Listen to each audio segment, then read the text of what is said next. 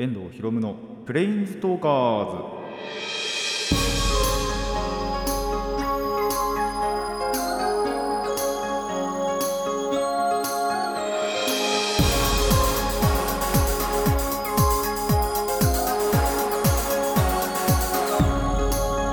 ラジオの前の皆さんこんにちは。遠藤博夢のプレインズトーカーズ。パーソナリティの遠藤博夢です。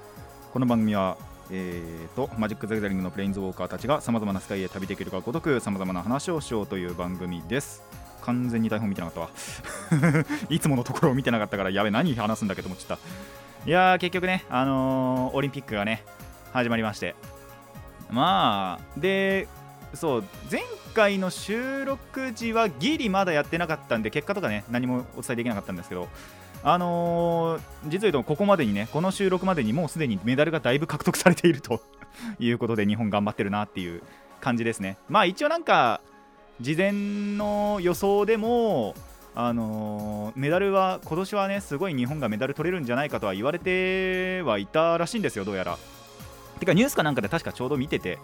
あの今年はメダルすごいぞみたいなことを言ってたんでまあそれが実際ね現実になってるのかなって感じではありますね。まあここからねあのコロナの方がどうなるのかっていうところがまあ今回のミソなんじゃないかと思ってるんであの今回のこの開催が良かったものなのかまあ一応対策は結構してましたね。あの偶然というかちょたまたまあのまあお父さんも見てるんでえっとバレーボールの試合を1試合見てたんですけどあのボールがやっぱ複数用意されてて1回1回でそのボールやっぱり1プレー1プレーっていうのかな？で変えていく。でその1個やってる間にその前に使ったやつアルコール多分消毒しててみたいな感じの回し方なんかもしてたんであなるほどそういうやり方もあんのかと思ったりはしたり。まあ他のちょっと競技に関しては全く分かんないんですけど。あのーまあそれなりにねやっぱ対策とかはちゃんとしてやってるんで。まあそのなんていうんですかアスリート側からというかから出ることは、まあ、少ない。全くないんじゃないにしても少なくはなっていくんじゃないかなと思っては勝手に思ってはいますね。まああとそこからね結局それでなんだろう観客の方が集まっちゃって観客の方でクラスターしちゃってみたいなあれなんだっけ甲子園の方かだから東海大学が確かクラスター起こっちゃって辞退しちゃったみたいな話もあったはずなんでまあオリンピックだけじゃないんだなっていうところもあったりあのーまあそれはね本当になんだろう本当に申し訳なくはねえなどんまいだったなっていう感じですね。聞いていやそうだったんだっていうなっちゃったりしたんで。まあ甲子園もほとんど見ないんであのー一回ね見たことはありましたけどもほとんど見ないんでああそうだったんだぐらいにしかちょっと思わなかったんですけど申し訳ないことに。まあそういうこともねあったりするんでまだまだ本当にねあのー気は抜けないというか、まあ、僕はもう気抜きまくってるんですけど 実際ね実際正直気は抜きまくっていろんなところまあ出てない日は本当に出てないんですけどね。あのーあまりにもいつだ多分先週っていうかその前の週とか前の前の週とかってあの外に出た分もうバイト以外では絶対に出ないぞっていう時もあったりしてなんならもう今週がそうで実は。この収録の週というかの本当にバイトない日はマジで家に引きこもったんですよ。一日中冷房つけて自分の部屋に引きこもってなんなら寝てたっていうね。なんてこともしてるぐらいまあちゃんと自重してる分もあるんですけどそれ以上にとちょっとあのバイトも含め外に出ちゃったりもしてるんでね気は緩んでるばかりですがまあ一応まだねワクチンも打ってないんでそろそろ明日は我が身かなとも思ってまああの引きこもれる日は引きこもっていこうかなとも思っております。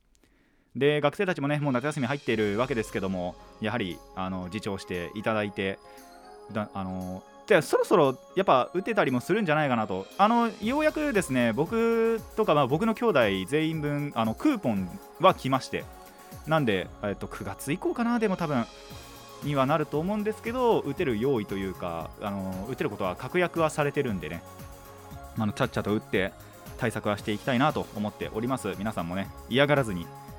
なんか痛いらしいですけども嫌がらずにね副作用とかもありまあるらしいですけど。嫌がらずにあの対策の方、まあ、ワクチンの方打っていただいて、あのーいつものね日常を取り戻していけたらなと思っております。それではラジオを始めていきましょう。遠藤ひろむのプレインズトーカーズ。今回もレッツプレインズトーク遠藤ひろむの遠藤ひろむのレインズトーカーズ。改めましてこんにちは。遠藤ひろむですさあ、えー、いつも通りの妖怪の紹介なんですが、えー、前回の予告通りつくも神についてねお話をしようと思います。えーと、つくも神というのはですね、まあ、名前に神って入ってるんですけどなんで神としても、まあ、扱われることもある、えー、まあ、妖怪あるあるですね。でも妖怪としてもちゃんと扱うこともある、えー、妖怪になっております。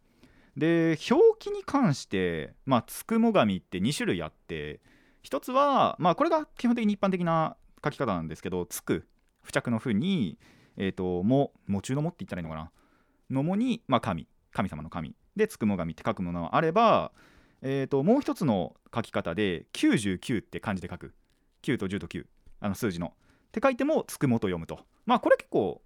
なんだろう有名な読み方ではあるのかなって思って、まあ、僕もこの読み方は実は知ってたんですけどもあるアニメによってね。でその99って表記するなんだろうな。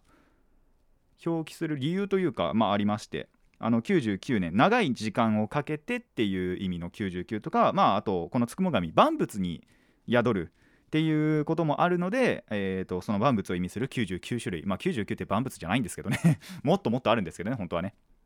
それこそ八百屋なんて800って書くんで、えー、まあそういうのはねそれぞれによると思うんですけども。えーとまあそういうことで多種多様な万物という意味もある。まあ思いが込められているミーニングとなっております。でえーとまあ、実際にどういうものかというと、えー、つくも神というのはですね、なんだろう、まあ、今言った通り、万物はその長い時間をかけると、それに、えー、神様とか、まあ、精霊とかが宿る霊魂が宿ると言われていることから、えーとまあ、それによって実際にね手足とかが生えてあの、まあ、人間に悪さをしたりするっていうのがこのつくも神となっております。でなんでなんだろうなその99とかっていうかっていうとその器物は100年得ると化けるって言われてるんですねその神様とか宿ったりするって言われてるんですよ。でなんでかつてその器物を99年使ったらもう捨てるっていうことが多かったらしいんですどうやら。でそうするとその器物たちがあと1年で命が得られたのにっつってその恨みがこもって、えー、人間にあの仕返しをしに来るとただしそれはもう返り討ちにあっちゃうと 基本的にはねっていう話が、えー、昔の伝説ではよくあったそうです。でちなみにまあここからもうちょっと早めのなんだろうな豆知識になっちゃうんですけどこういった万物に霊が宿るっていう信仰とか思想のことを、えー、アニミズムというそうですね。まあこれはちょっと今知りました。ついさっきついさっきというか、まあ、あの調べた時に知ったんですけどアニミズムというそうです。でこのつくも神の中にあのー、まあ皆さんでも知ってるんじゃないかって思うあの妖怪が1個いましてそれがカラカサお化け。まあ聞いたことこれ聞いたことあると思うんですけどその傘にねなんか目とか口とかついて悪さっていうかいたずらをしてくる妖怪っていう風に多分皆さん思うと思うんですけどこれも言ってしまえば要はつくも神の一種だと。要は傘が化けてるものなんで、えー、一種ですしこれはまあカラカサよりは知られてないと思うんですけど提灯お化けっていうまあ本当に提灯になんか目とか口とか手足が生えたような、えー、姿のお化けまあ提灯お化けっていうんですけど化け提灯かな？どっちでもいいかな？っていうのも、えー、言ってしまえばつくも神の意思だと。まあこの辺も後々ねあのご紹介できればなと思ってはおりますが、えー、そんな感じでねつくも神って本当に実はそれ以外にも種類がいっぱいいてあと知ってるのだと多分まあこれはどうだろうな？作品によって例えばその聞いたことがあるかなっていう人もいると思うんですけど雲外鏡っていうのがいたりだとかあとは瀬戸大将とかね化け草履とかまあ本当にいろいろ器物がそのまま妖怪になったっていうものもいてそれは言ってしまえば要は全部つくも神の意志だということ風に捉えていただければと思います。まああとね妖怪そもそも妖怪のなんだろうなそのものがね全体として結構いろんな作品に使われること多いんですけどまあこのつくも神に関してもやっぱり使われることっていろんなところで多いらしいのでまあいろんなね作品に触れてみてあこれなんだろうつくも神だみたいなことを思っていただけたらなと思います。あと一番簡単なのはトイ・ストーリーですね。あれが一番簡単じゃないですか。もうあのー、バリバリ人形動いてるじゃないですか。ああいうことです。あれがアニミズムです。あのー、もう万物というかね人形に命が宿っていて。で、あのー、話したりなんだりする。まあ人間の前ではそれは表さないですけど。っていうのがえー、つくも神。まああれもだから言ってしまえばつくも神の一種なんじゃないかなと。一応今調べたところその作品そのつくも神を扱う作品っていうところでは含まれてなかったんですけどさすがに。ただ似たようなものではあるんじゃないかなと思っておりますので。まあそれに類するもの全部がねつくも神だと、えー、思っていただけたらと思います。まあ次回何にしよっかなっていうのはさすがにちょっとまだ考えてないんでえー、今からねなんか予告で何かをできるということは何かを言えるということはありませんがあの僕の気まぐれによって何か決めようと思います。ということで、えー、コーナーの方行きましょう。最初のコーナーこちらです。ゲームの話。あの友達がですねこれやりたいっていうのを言ってきてそれをちょうど買うあれが、あの時が買える時があったんで買う機会があったんで、えー、実際に買ってそしてついねえ体験してみたというものを、え今回はご紹介しようと思います。今回はデジタルじゃなくアナログの方ですね。僕らのいつもよくやるボードゲームから、えー、つご紹介したいと思います。今回紹介するのはのびのび TRPG の、えー、シリーズをご紹介しようと思います。これなんでシリーズっていうかっていうと3作品ぐらいものがあってちょっと今手元にはですねそのうちの一種スチームパンクというものを持ってきたんですけども、えー、これをねちょっと開けながら ご紹介していこうと思いますえまずはですね、セット、あと、あ、まあ、ちょっと先に言っちゃおう。えっ、ー、と、そう、あのタイトルにもある通り、これ TRPG の一種です。よく僕が言ってるテーブルトーク RPG ですね。を、ついにね、やることができたんですよ。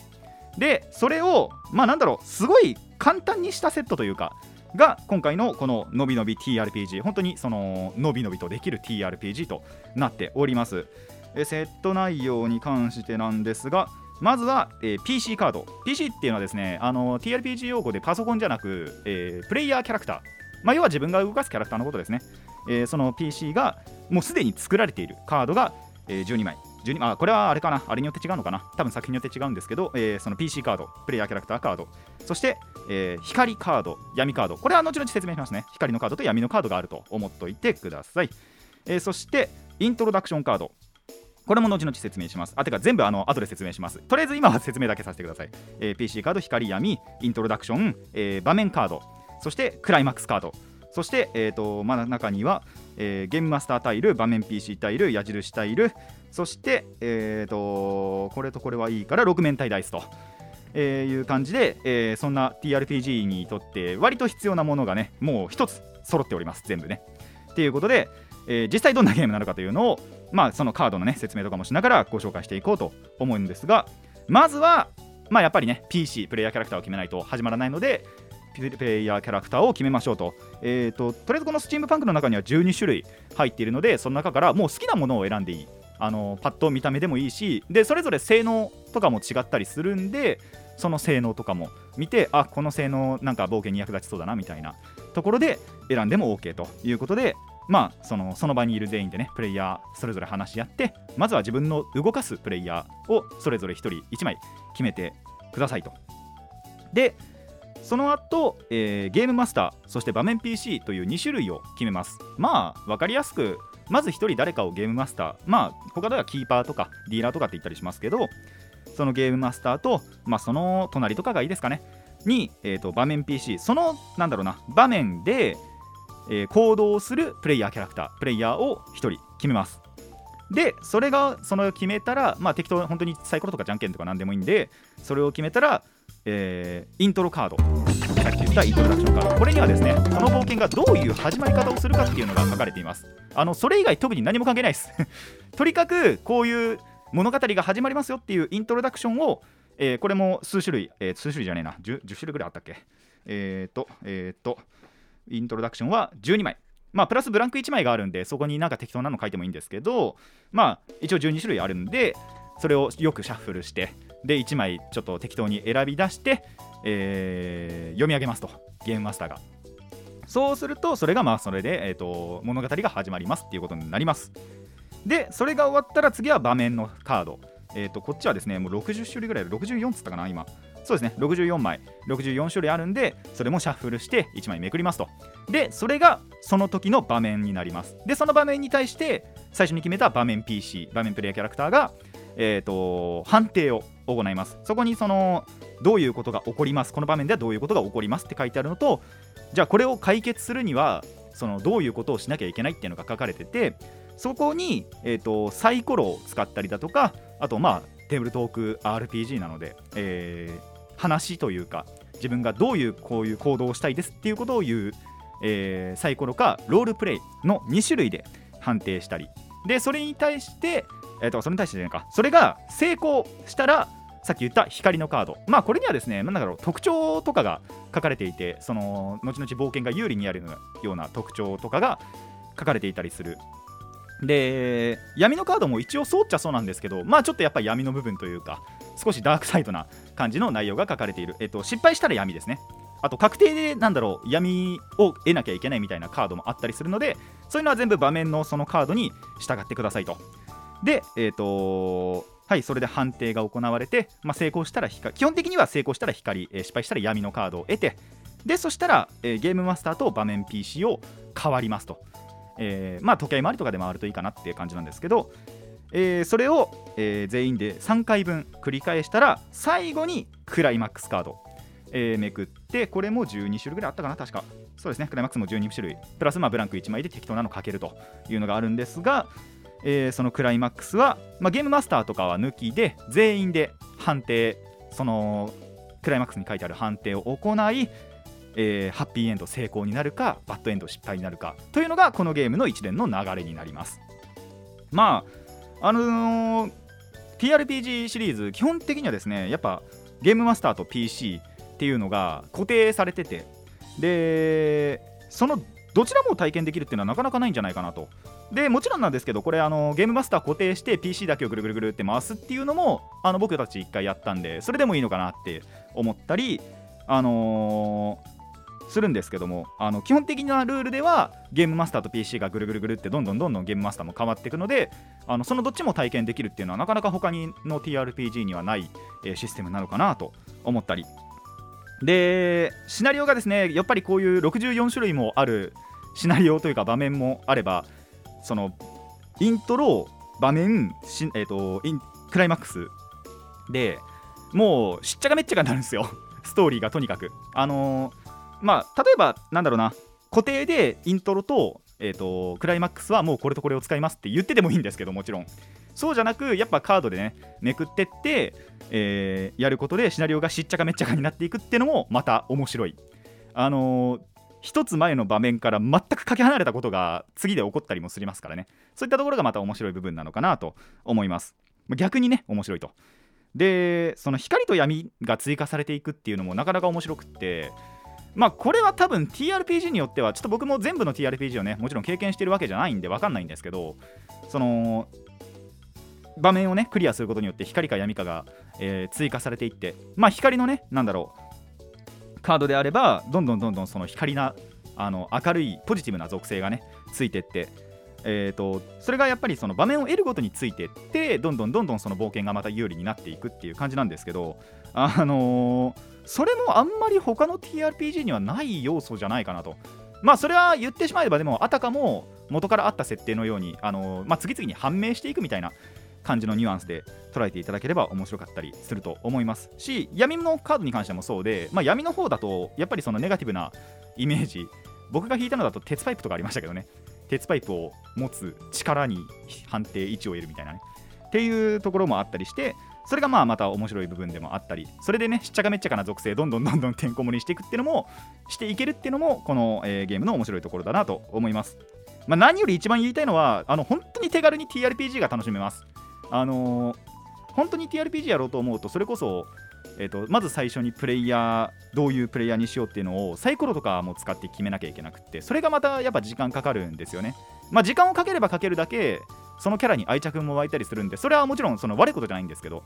えーそういった準備が全くなく本当にすぐにパッとね、えー TRPG を始められてしまうっていうのは、えーこののびのび TRPG の、えー面白いところ面白いっていうか、あのいいところではあるのかなと。それはそれでやっぱりまたねあのいい部分でもあるので。メリットデメリットはねちょっと内包してはいますけども、えーそれが本当にパッて遊べてしまう。本当にでしかもそのカードをね使うことによって余計にそのシナリオを考えなくてもいい。まあこれに関してもやっぱりねあの練りに練ったシナリオの方がより面白くなるっていうところももちろんあるんであの一概にこっちの方が絶対にいいとは言えないんですけど、まあパッと遊べるっていう点はえー本当にいいところなのかなと思うのでマジな、えー TRPG 入門セットとして、えー遊ぶことができるんじゃないかなと思います。あと説明書に書いてあったんですけど、あのー一人でもこれやることができてでその場合何をするかっていうと,、えー、とどこだったっけな。そうあのー、まあ、場面カードを引いて引いて、まあ、流れで判定とかロールプレイとかしていくじゃないですか。でそのなんだろうあと一番最後クライマックスまでいったらその場面結果とかも踏まえて場面の内容を、まあ、文字起こしとかしてなんならもう本当にそれでシナリオを作ることもできる。なんて遊び方もできるのでちょっとこれによってね僕もシナリオ1個作ってみようかなってあの今まだやってないんですけど、えー、なんていう遊び方もできるのでね。そういったところもできる、えー、セットになっております。まあそうですね。あのー、ボードゲームとかをがっつり扱ってたりまあ通販だったら普通に買えるのかなって思うんですけど。っていうところでしか売ってなかったりはするのでなかなかね目に触れる機会はないと思いますがぜひねあの気になった方はそして TRPG に触れてみたいと少しでも感じてくださった方は、えー、買ってみてそして遊んでみていただきたいなと思います。えっ、ー、とのびのび TRPG の無印何も書いてないのびのび TRPG とで僕が買ったのはこれ買ってなくってで僕が買ったのがザ・ホラーとこのスチームパンクというえっ、ー、と現状その3種類しかあの確認はしてないんですけどもしかしたら他にも種類あると思いますので、え、これをこういう感じのをやってみたいと思った方はぜひねそのそのシリーズのというか、えー、のびのび TRPG で遊んでみていただきたいなと思います。ぜひね遊んでみてください。以上ゲームの話でした。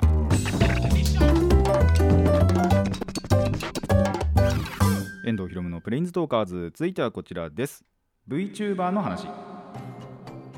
はいまあ、最近お熱な VTuber の話なんですがそうあのいつもならね2時3時の話といって2時3時限定の話をするところが、まあ、VTuber の話ということであの全体についてのねお話をちょっと今回していこうかなと思います。とはいえ最初は、えー、2時3時だけの話。えーと2時3時でですね1年ぶりに新人が入ってまいりました。もうワクワクしてしょうがなかったな。えー、5人組でエデン組という、まあ、ユニットというかね、あのー、5人で揃った時はそういうコラボタグが付けられるんですけど、えーとアクシア・クローネさん。ローレン・イロアスさんレオス・ヴィンセントさんオリバー・エヴァンスさんレイン・パターソンさんと、えー、5人のライバーさんがデビューしたと。これはですねこの収録の1週間前の話です。なんとね。その前の時にですねやっぱりまだデビューしてなくって情報は出てたんですけどなんでね分かんなかったんですが分かんなかったってあのあまり話せなかったんですが、まあ、今回はね、あのー、まあ、全員分の配信はちょっと見れてないんですけどもえー、一応レイン・パタソンちゃんパタちゃんだけはですね見たんでそこの話を そこの話をっていうかまあ本当に純粋におすすめというか本当にデビューしたてなんでねあの誰でもそこから入れるんじゃないかと思いますので、えー、ぜひね見てほしいなと。僕のおすすめはパタちゃんですね。レイン・パタソンちゃんがすげえ可愛い。本当に可愛い。あのー、1回配信するとやっぱりそのコメント欄も8割可愛いってなるぐらい可愛いしあの他のライバーさんからもであのレイン・パタソンちゃんってボディーガードなんですよ。あの設定上。ボディーガードなんですけどあの逆に守りたいっていう ぐらい可愛いんでぜひね見てほしいなと思います。で最初その発表された時にまあそのデビューの本当にな数日前4日とか5日ぐらい前にえーとこういう人たちが出ますよっていう発表が出てその時ですねそのキャラデザインからあのパッとその外見見ただけだと海外勢かなって一瞬思ったんですよ。それぐらいあんまり今までの2次3次内日本の2次3次内ではいなかったなんだろう外見してるなって思ったんで、えー、どんなかなって思ったんですけどまあ日本でしたね。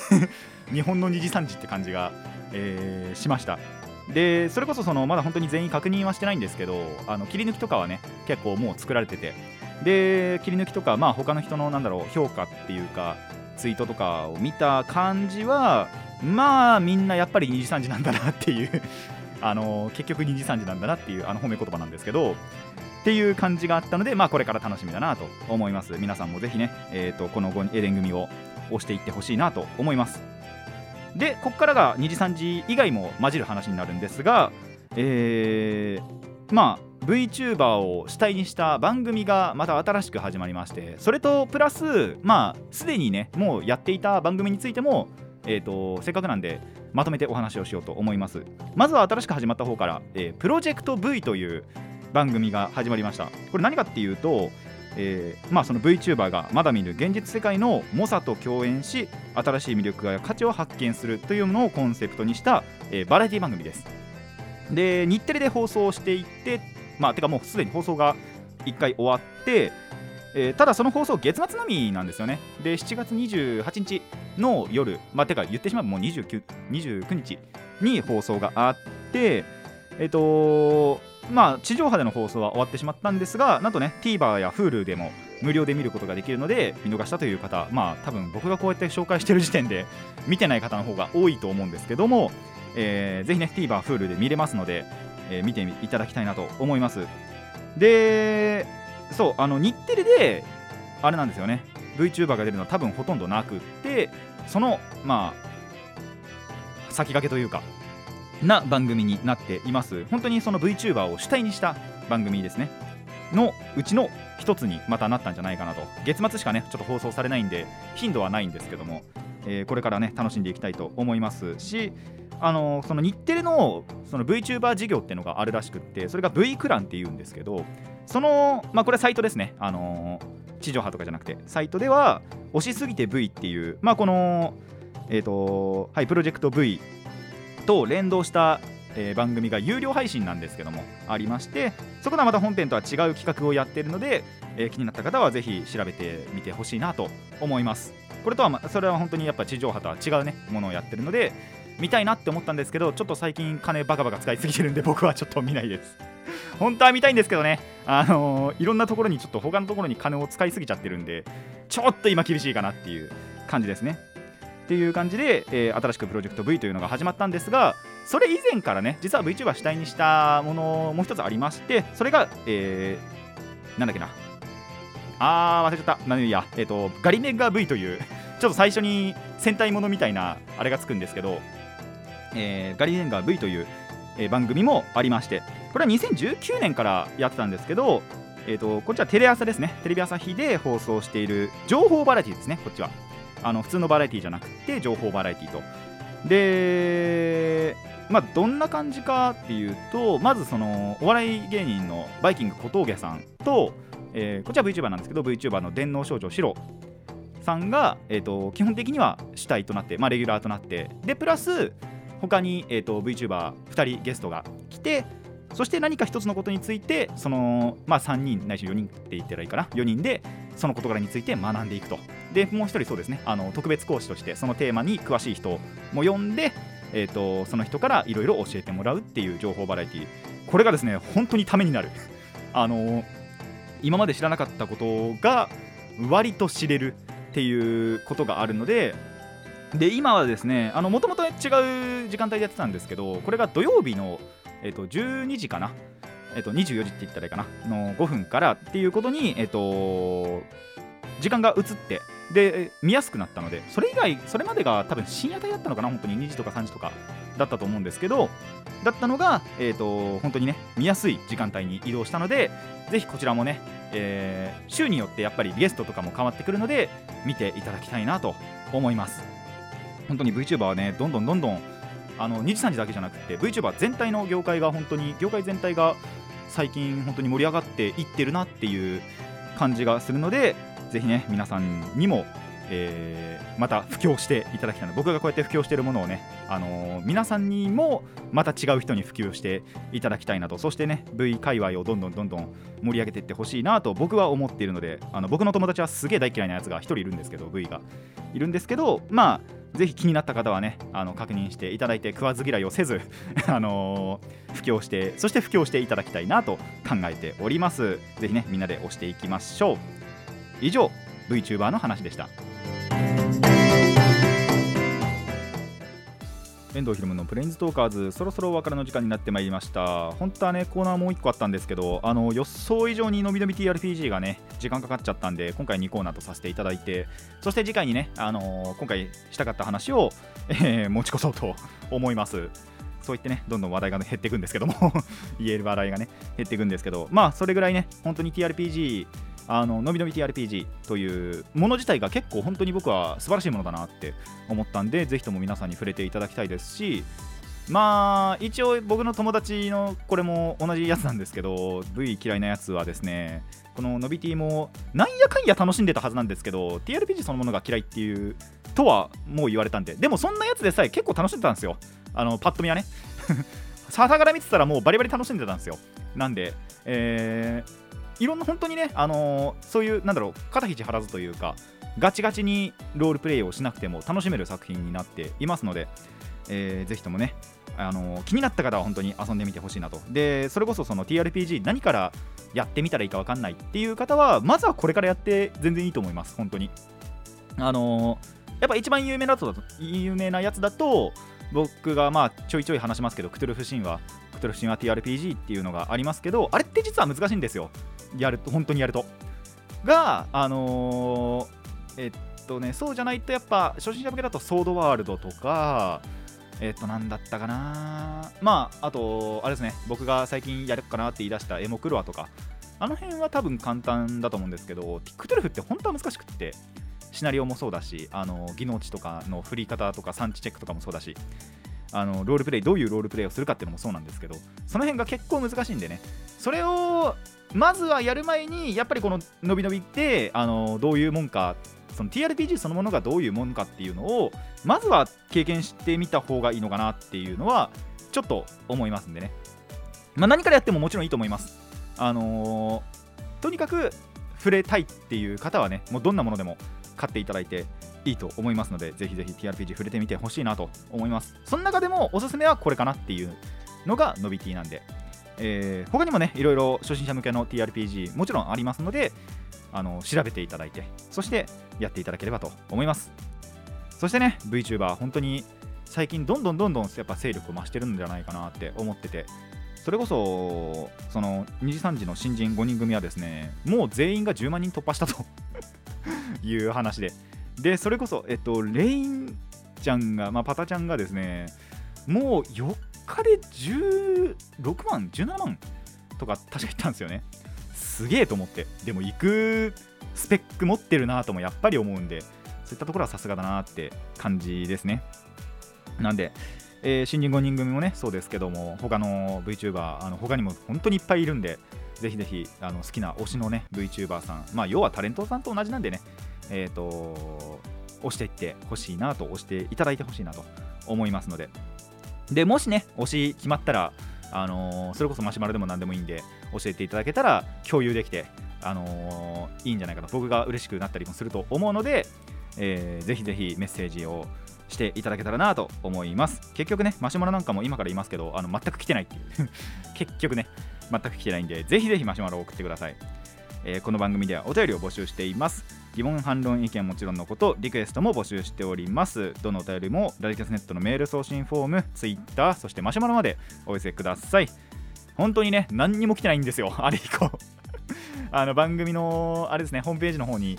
1回来ましたけどもそれ以降マジで来てないっていうね感じで。本当にマシュマロあの匿名のねサービスなんでぜひともそっちに送っていただきたいなと。あの僕の、それこそ、えっと、プレインズトーカーズのページとか、あと、ツイッターにもリンクが貼ってあってそこからでもアクセスできますので、えー、ぜひぜひやってほしいなとそうそこからそのこのプレインズトーカー宛てのマシュマロそのメッセージを送れるんですよそれを言ってなかったからかなはいあのー、そういったものがありますので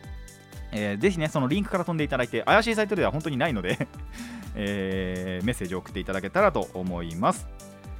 それでは今回ここまでといたしましょう。遠藤ひろむのプレインズトーカーズ。ここまでのお相手は遠藤ひろむでした。また次回もレッツプレインズトーク